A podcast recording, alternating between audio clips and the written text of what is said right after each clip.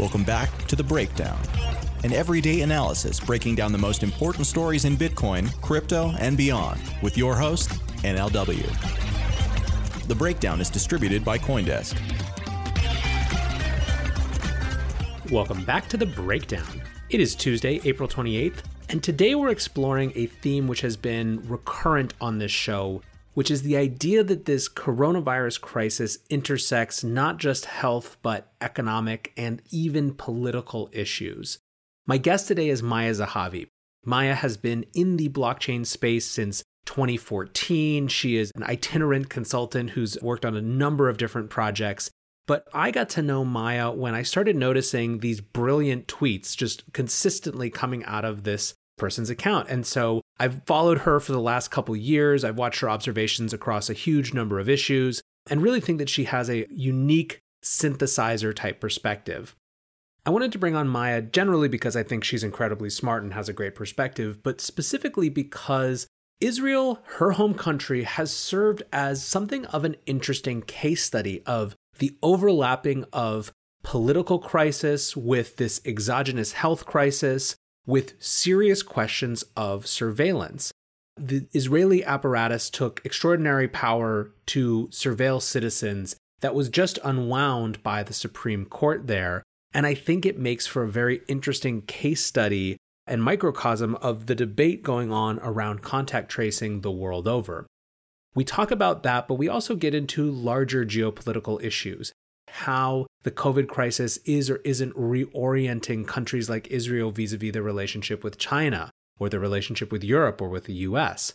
We talk about the question of domestic supply chains and how people might shift to localism instead of globalism and what the risks in that might be, but also some of the inevitabilities.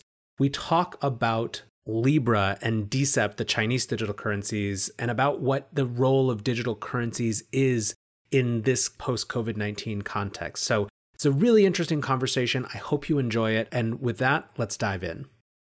As always, quick caveat when we do long interviews like this, uh, we edit them extremely lightly to keep it as close to the original conversation as possible.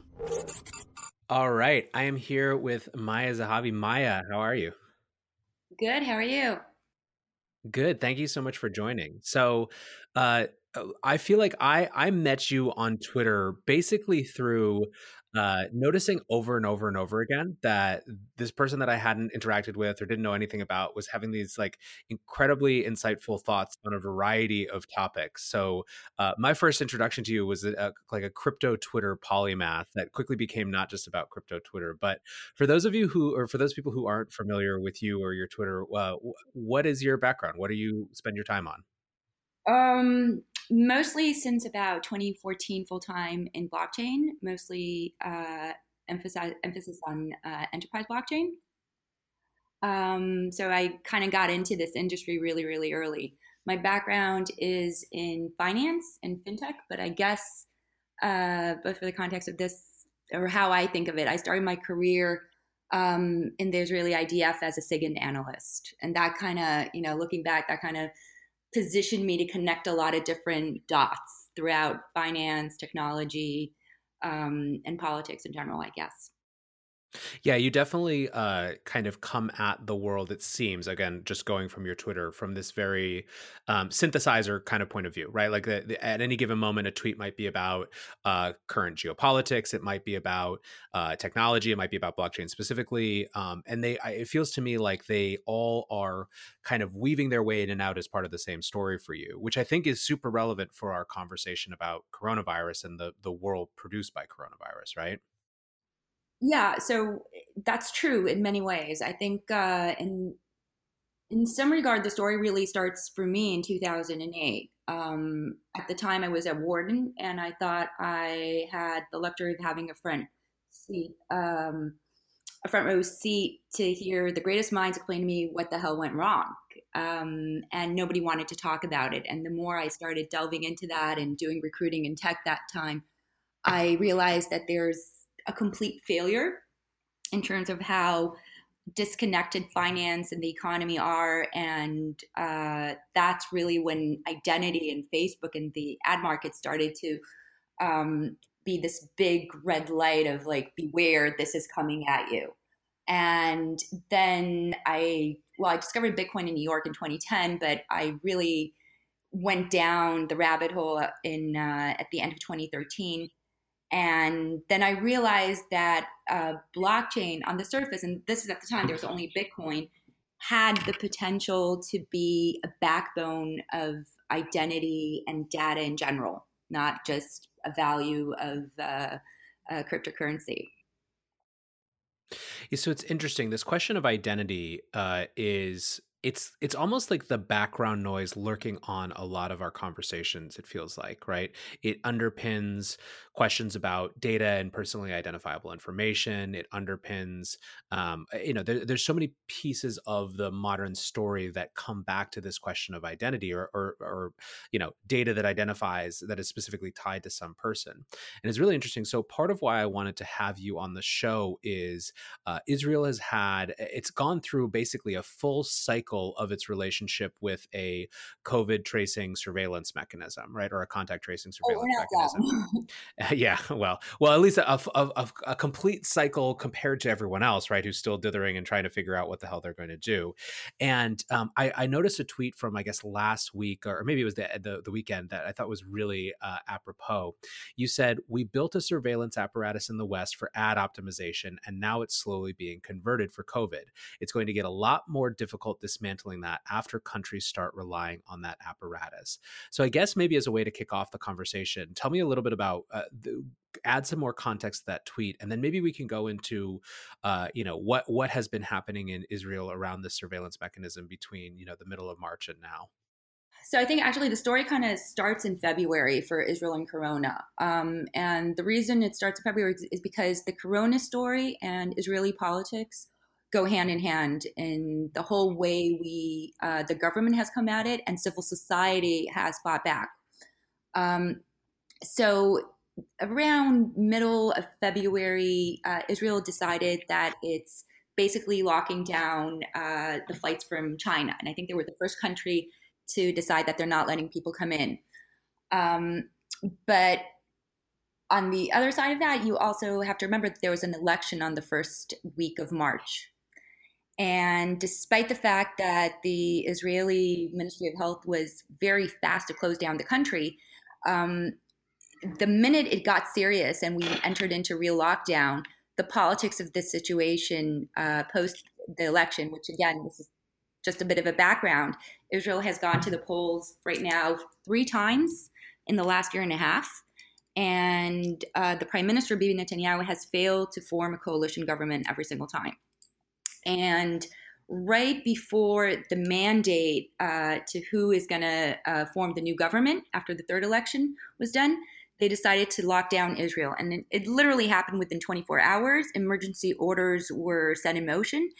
And as part of that, they decided that the Shin Bet, which is like uh, the Israeli FBI, is going to be collecting all data um, under a special order in order to be able to for, for contact tracing and to make sure that they can enforce through GPS that the people who were told to quarantine are going to quarantine. Um, and it was, I mean, you have to understand the mindset. They went full paranoid, worst case scenario. The whole country is built for a doomsday, uh, and this is what we're putting into action. But at the same time, the elections, right? They were supposed to reopen Parliament. And as part of the emergency orders, they decided that they're uh, stopping the judiciary and that the Speaker of the Knesset won't reopen Knesset. So suddenly, in the middle of a political mess, you have everyone locked down, locked in at home. No one can go and demonstrate. They're not opening the Knesset, and they're telling us that the Shin Bet is following everything that we're doing just so we can be uh, keep safe right? Uh, so the backlash was instant.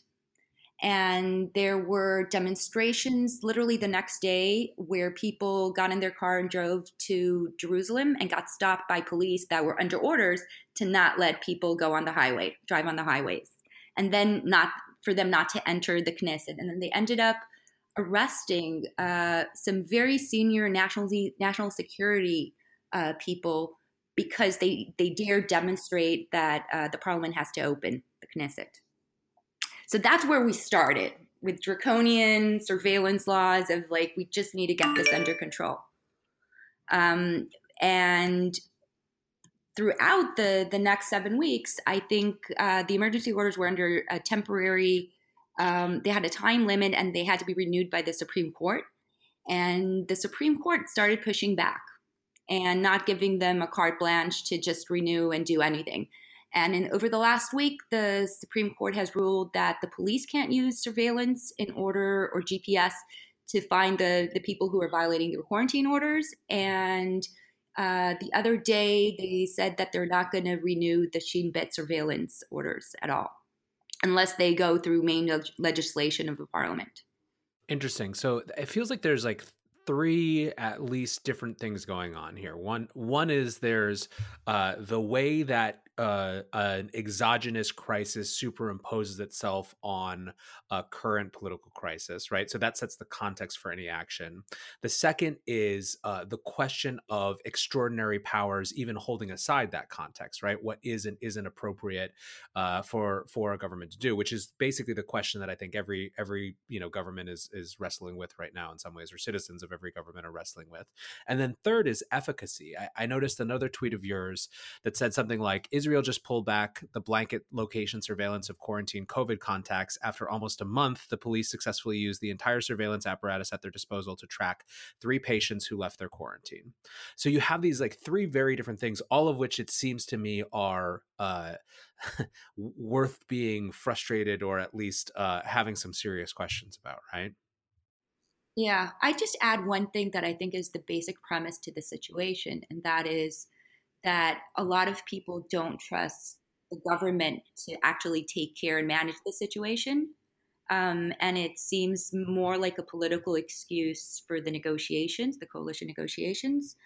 Um, and instead of putting in motion all the um, all the protocols that were put in place ahead of time for exactly these kinds of situations, it's it's been handed over to bureaucrats and budget people um, who don't have that much experience with technology or operations um, and definitely don't necessarily know how to coordinate with the private sector.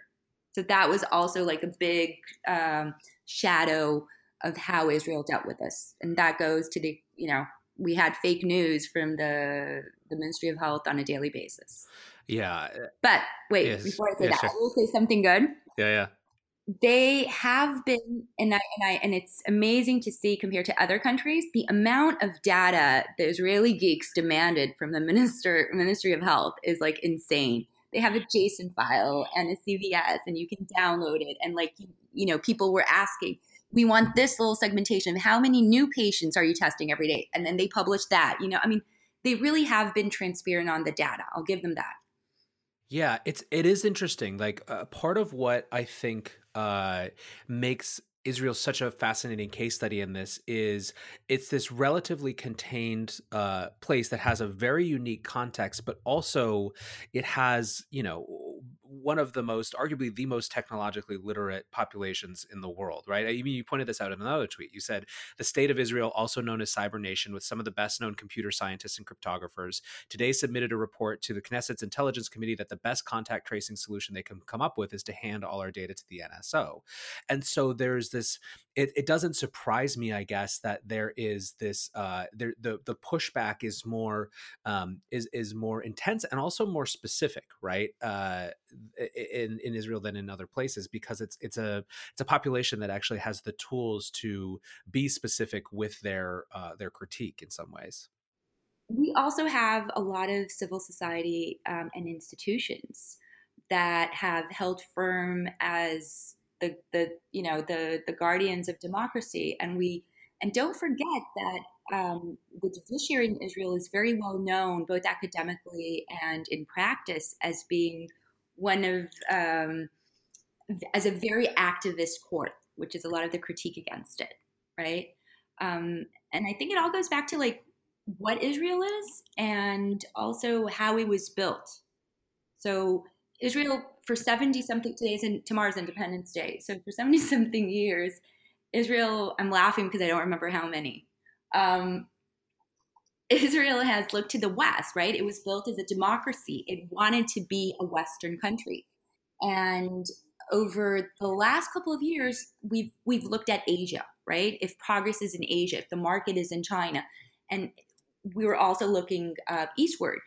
And you can see that there's a, a, very distinct split in how countries have reacted. You've got Europe, the US, and Asia. And Israel has um, had the opportunity to come out of COVID like Singapore or Taiwan because we're islands, because we're small, because we already have a very resilient food supply chain domestically, um, because we have a national logistical operations that the army can do in in case of emergency, because we know how to improvise and we know how to build fast and so forth and looking at how we've reacted, it's literally like we left the bureaucrats who are busy sucking up for their next job to lead the, the operation without them knowing what they necessarily have to do. Um, so that's really where um, where the privacy um, issue, I think, entered. But I also have to say that the Ministry of Health um, has also been very conscious of privacy issues. And that was a different uh, problem that they had that they wouldn't share data with other government offices in order not to breach any privacy um, uh, laws. Uh, I'm sorry, I went on a tangent there. No, I, I, think it's super interesting. I, I guess my follow up to that is kind of from this standpoint of uh, being in a place to view these other kind of spheres of influence, right? Uh, eh, you know, America and the West, Europe, and uh, China and Asia. How do you think? The COVID crisis or the ongoing response to it is recalibrating how uh, Israel thinks about those other places in terms of you know not just model emulation, but who they want to do business with, what they you know how they want to design the economy. I think most of the world for the first two weeks was waiting for the U.S. to get their shit together and be Uncle Sam that's going to come and rescue everyone. Um, and then we realized that's not going to happen. And that's not specifically Israel, that's everyone, right? Because every country had to deal with the same issues of the testing and the supply chain and, and contact tracing um, and respirators and PPE and so forth. Um, I think Israel has has been known to, to deal to like help itself when it has to, right? When when we're up against the wall, we improvise and we get ourselves out of whatever shit is happening.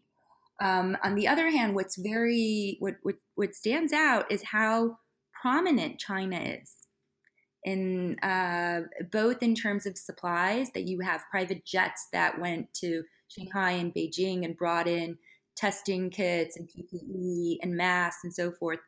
But there's also um, also in um, corporate public private partnerships, right? So we have a new testing lab here that's going to open next week that MyHeritage and BGI, Chinese company, um, have built that is supposed to expand our testing capacity. And the whole negotiation was was very um, was stalled for a long time because of privacy issues again that they didn't want either my, MyHeritage or BGI to have any access to the personal data or to the um, the genetic data. So you just everywhere we we we start dealing with one issue, geopolitics keeps on coming up. Yeah. Where do you think and this is all speculation and just uh, for anyone listening by the way the the purpose of these conversations is to get lots of opinions and perspectives right? It doesn't these are uh, like we're not uh, claiming expertise here necessarily. It's all all subjective because i think everyone's trying to piece it through but uh you know one of the things that i've been trying to figure out is what the what the realignment looks like after right? So in america there are a couple things that stand out as obvious shifts that are coming out of this. One is uh, questions of supply chains as security issues. That's something that has, I think, come home to roost in a big way. And it's kind of bipartisan, right? I think that you see a lot of folks who were, you know, pure globalist uh, kind of mindsets before saying, like, hey, maybe we should be able to manufacture drugs here, right? Like, why are there still testing shortages? This seems insane. And I think that that's going to have a big impact on uh, on American geopolitics and American industry, right? Are there other effects like that that you're seeing?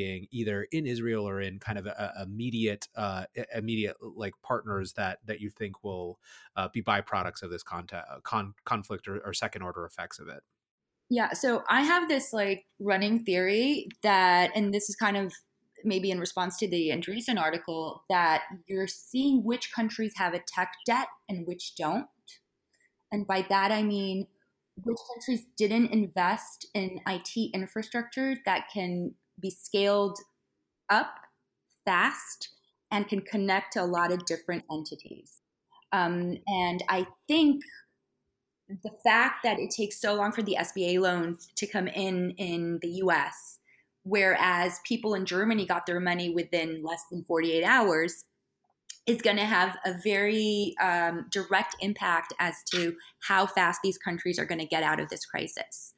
And that's going to play out, um, that's going to affect how strong the dollar is going to remain. Because if Europe's going to get out with their consumer demand like increasing a lot faster than the US, then maybe the dollar won't remain that strong long term. So that's one one thing I'm really looking at and then you're and then what's interesting to see is how do um, the different government entities share data and what it is that they're really managing because it it, it shows you a lot about the social um, security system and the the sorry the social net and the welfare welfare system that those governments have put in place. So in Europe, where you do have a lot of bureaucrats in charge, you know what? They did their job, and it works, right? um, people got the money from the government fast. Loans were approved fast. They had fintechs and PSD2 to access that. They knew exactly where their privacy uh, red line is, and they were able to have a very, um, I thought, informative and, and, substantive debate about that. Um, whereas you see countries where it's not the top of the priority and people aren't discussing or enjoying those benefits. It's interesting the the um, this idea of tech debt. I think uh, it, it's fascinating to take that as a frame of reference for what's going on in the U.S. vis-a-vis bailouts, right? Because it. So, I've had a few guests on uh, who have argued over the last few weeks that we were we've been in a situation in the US where effectively there's no there's no more buyer of of US debt in the world other than the Fed. And so we were always going to come to this point where the Fed just had to backstop everything. And especially in the wake of 2008 and especially in the wake of like GM getting bailouts that all of the corporate sector basically was looking over and saying, well, if, if something bad happens, of course, you know, uh, why I get a bailout too? And I think that you can you can be uh, really concerned about the the, the knock on effects of this, while also kind of seeing the inevitability of it once the train has left the station of the Fed backstopping everything and going to unlimited QE. But going back to your point about tech debt, one of the interesting ways that that has played out is that in the context of being uh, unable to efficiently distribute whatever that support is, you actually have the interesting impact of keeping people more reliant on you, right? Because instead of people getting back to normal industry and whatever it is that they're doing, they're just kind of waiting endlessly on a bureaucratic process, which only serves to reinforce the dependency that they have, which I think is a, a fascinating kind of unintended or hopefully unintended consequence. Yeah, but I'm also thinking about like how fast they get the money and how that's going to impact their personal finance. You have to remember that 60% of the US economy is consumer based, right? The amount of consumer debt um, has spiked, is like almost at, at, the highest it's been since 2008. Um, the leverage, the corporate leverage loan is is really high. Um, so what's interesting about the tech debt is that the government knows how to give money to the corporates. It doesn't know how to distribute the gov- the money to um, small businesses and directly to people. So what you have is a disconnect that's becoming more and more jarring uh, between the financial markets and the real economy. And we're because the Fed is just pumping all that money, and we don't necessarily know um, where every new uh, US dollar is more effective long term? Is it to give it to for people to pay their their rent, or is it to um, to put more money into the repo markets or maybe buy some corporate debts. It's it, it's it feels like they're trying a lot of different tools at the same time, and we're gonna eventually just keep on having the the U.S. Treasury as the lender of last resort, and that's that's okay. I think for now. Yeah, so uh, so this is a super loaded and uh, ridiculous question. So I apologize in advance. But as a representative of the world looking in, right, or at least you know uh, one part of the world looking in, what is your perception of how people are looking at the Fed intervention in the markets? I guess for for an informed audience, right, for people who are paying attention, is it seen as something that's like, well, that's what just what you have to do right now, or are there questions of what are the knock on effects to the dollar? Uh, what are the impacts for the world economy that relies on the the US. You mean outside the crypto circle? Um, yeah, exactly. Yeah. I think people understand that the US had no other option and that they were very fast to act this time. And they made it very clear that they, they see the, um, their mandate as a blank check. They're going to pump whatever money they need to make sure that uh, the market works. Um, and the byproduct of that is that the dollar is very strong, whereas uh, different other foreign exchanges have um, have fallen. And you see, you're, I think we're going to see more and more defaults. Lebanon today, I saw that there were some riots there. Um, I mean, in the backdrop of Corona and everything, they also defaulted on their loans, right? Um, so you have, we might see more emerging economies in that circle. I think. Uh, the credit risk in the MSCI and the emerging markets is gonna is gonna spike again. Um, I don't know if you remember, there used to be this thing called the BRIC, um, and if you look at where the BRIC uh, BRIC is, Brazil, Russia, India, and China. Um, and if you look where they are right now, it's not necessarily the place you want to uh, invest in. Um, when I talk to uh, investors right now, most of them are just long, very few and specific assets, and the rest they're keeping it to cash.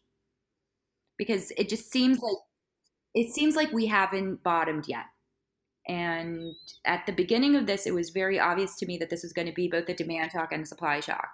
Um, and I looked how long on average it took the market to bottom.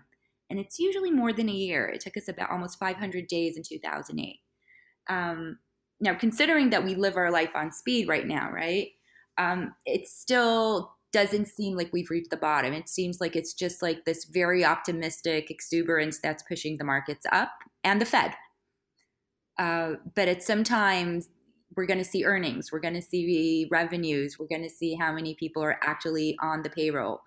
Um, and i don't see how the market can retain its current prices so, speaking of this, uh, this kind of back-to-back supply and demand shock, you tweeted, uh, "We need to start defending digital globalism before rapid deglobalization becomes the third shock to our economy."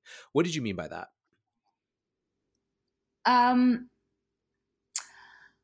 I think deglobalization already started a lot um, before Corona ever met that bat.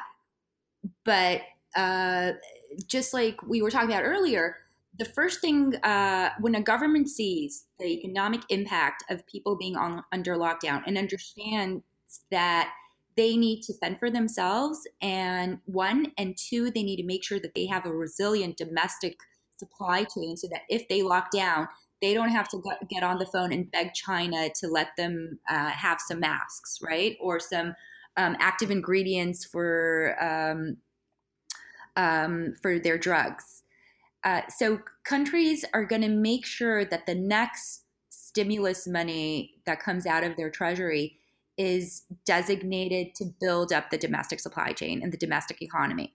I mean, why would you why would you buy something foreign if you can buy USA and with that support uh, the meat packing industry, right? Because it's going to be for the benefit of everyone if they survive.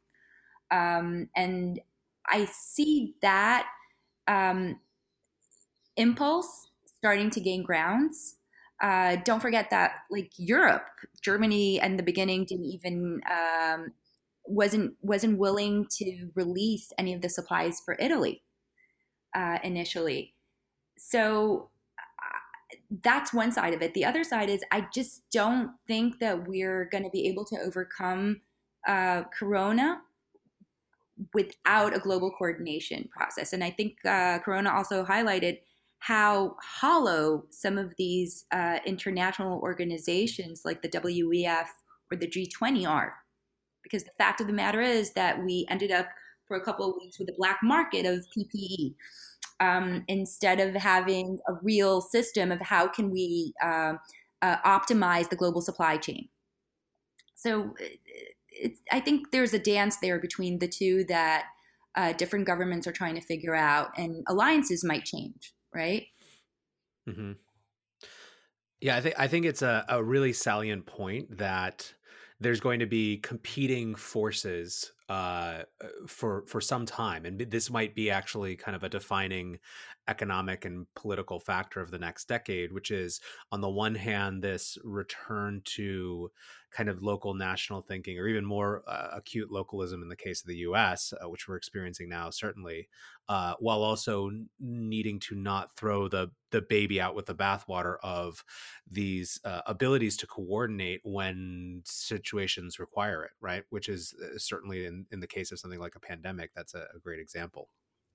Yeah, but but you also see it in the policies. Like there was, um, I don't remember which bank it was, but several. I think it was J.P. Morgan, but I could be wrong. Several multinational American banks have decided that they're reducing uh, the credit to European companies. Why? Because they'd rather have um, their balance sheet full of loans to American companies if they're going to uh, get another stimulus or, or if they're going to need some more liquidity from the US government, right? It's just going to look good. It's more patriotic. Um, so I think that's a trend that we're we're just in the beginning of that. Um, but it'll be it'll be interesting. That's for sure.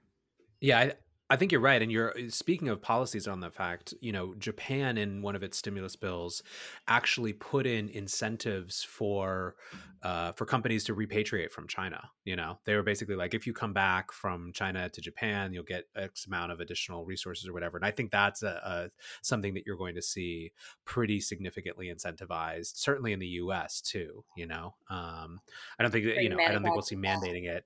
Yeah, but it's not sustainable. That's another thing. Like like let's be honest right? We're not like the us can't compete with bangladesh for like uh, uh, apparel um, for some electronics the us can't compete with vietnam or mexico. It's like it's too big and, and the the salary uh, gaps are just too significant for the us to be able to fund everything.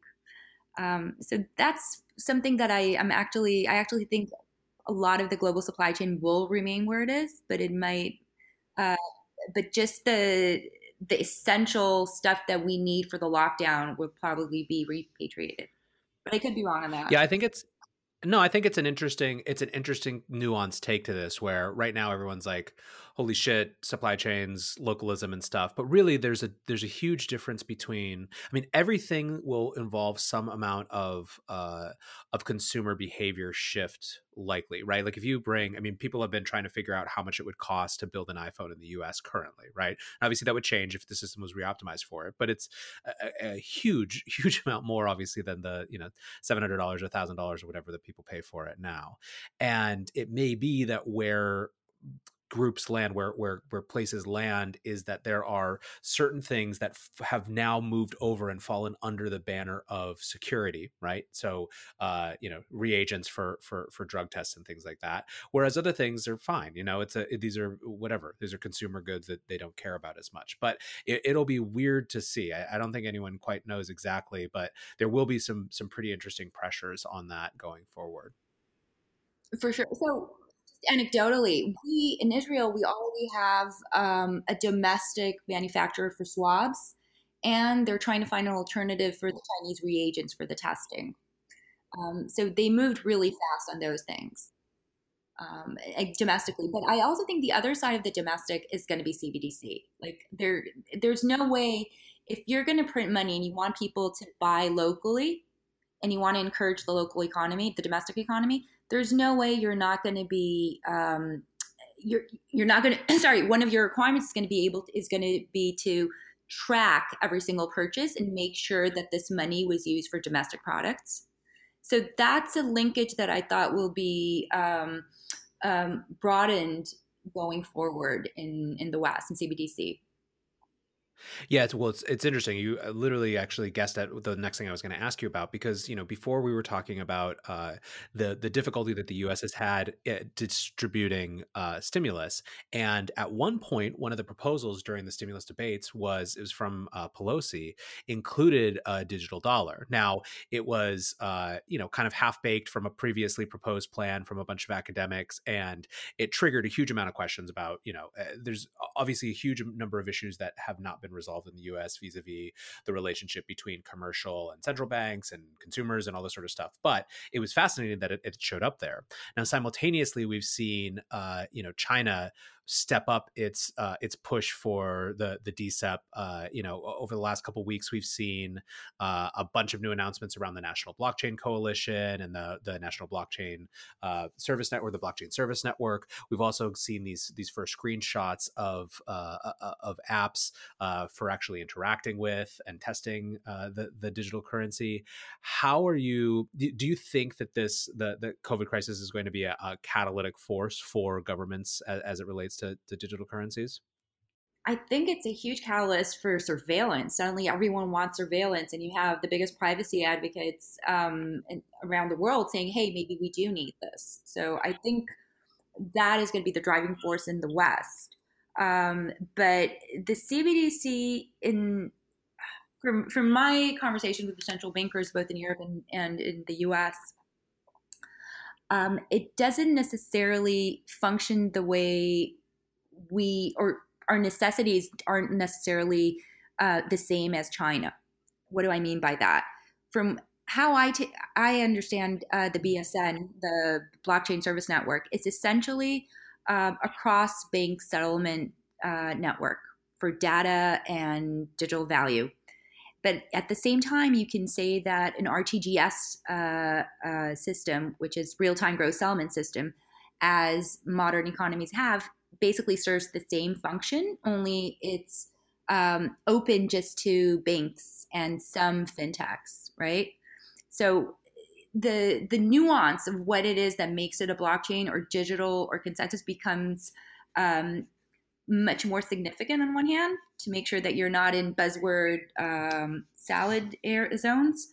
On the other hand, there is a need, and we've seen this with uh, Corona, to have uh, a data network, an identity network, so that we can transfer data about either our finances personally in terms of retail, not a wholesale solution, um, so that we can communicate information about uh, people's identity, about their commerce, about their actual assets without necessarily disclosing everything. Um, and I think that nuance is going to be uh, um, much more specific as we go forward forward with the CBDC. It's, it feels it feels amazing how kind of far behind behind that conversation we are in the U.S. Uh, relative to the rest of the world in some ways. But um, I was going to say I don't think the U.S. is that far behind because um, you can say that Libra was going to be the private enterprise solution uh, to resolve that, right? That's how Facebook basically positioned themselves. It's either the the China's the Chinese Communist Party or it's us. So I think that drove a lot of the conversation in the U.S. and there's been a lot of catching up in terms of central bank digital currencies uh, across American regulators and banks, uh, in my view. Yeah, that's a fair point. Uh, what did you think what did you think of Libra's recent announcement, which felt kind of inevitable, but this shift from this basket of currencies model to a to a, a group of individually uh, fiat pegged stablecoins?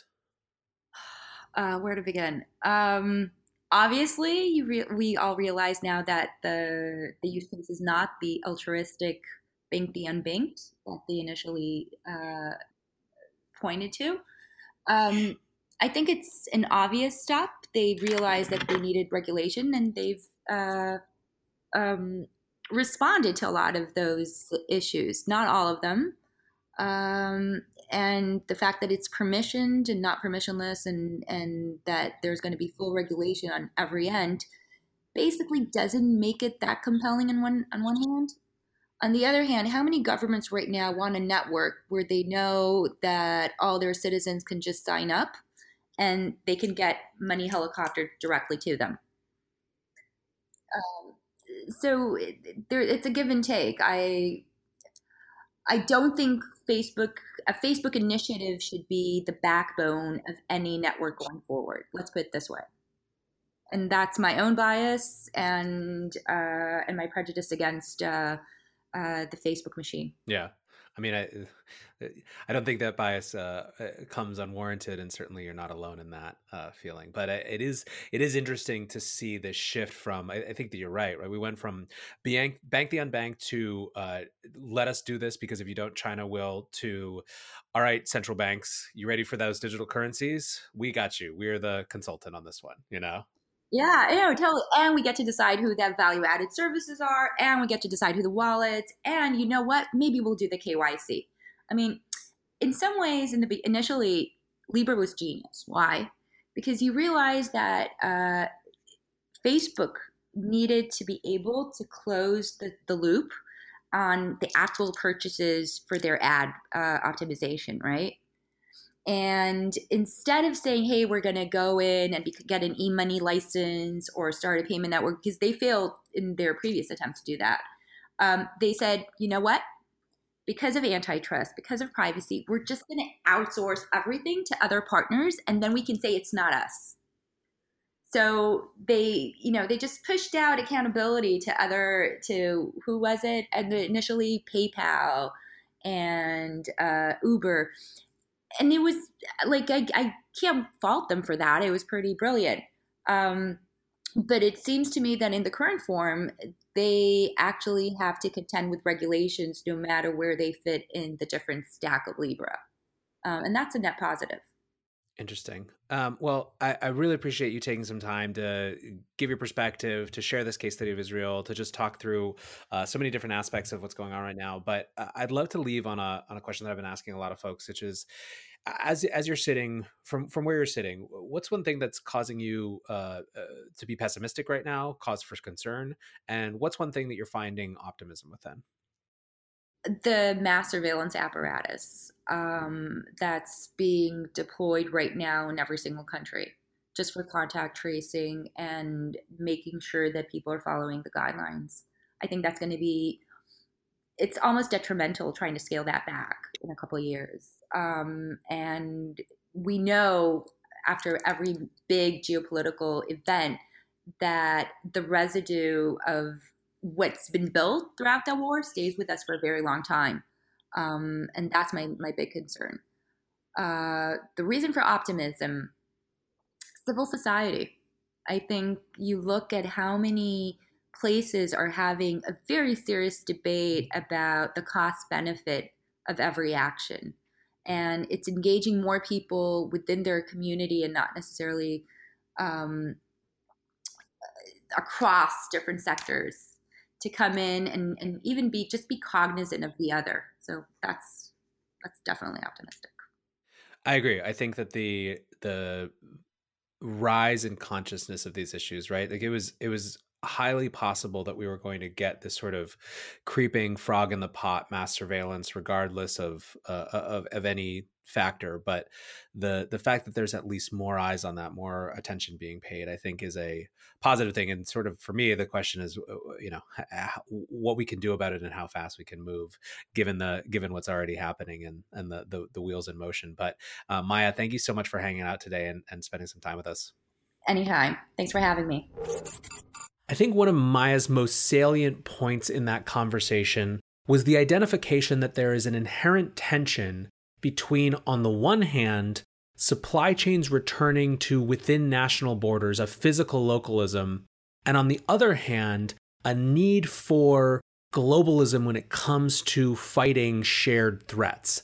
I think that tension between the unwinding of globalism and globalization and the return and resurgence of localism, be it in the context of domestic manufacturing or finance, is going to define a lot of the next decade. I wonder, and I also worry that we won't be able to have the nuanced conversation that says it's okay for these supply chains to be globalized while these shouldn't be, and to make this not always an inherently political issue vis a vis America first or Israel first or whichever nation first. I don't know that that's possible or pragmatic. It may be that our political structures just preclude that sort of nuance. Whatever the case, I think we are at a sea change moment. And perhaps these forces were already there. In fact, it's for sure that they were already there. But as an accelerant, I think this was a, a major, major moment that we will study forever. But that's all for today. I hope you guys enjoyed that conversation. And as always, I appreciate you hanging out and listening. Until tomorrow, be safe and take care of each other. Peace.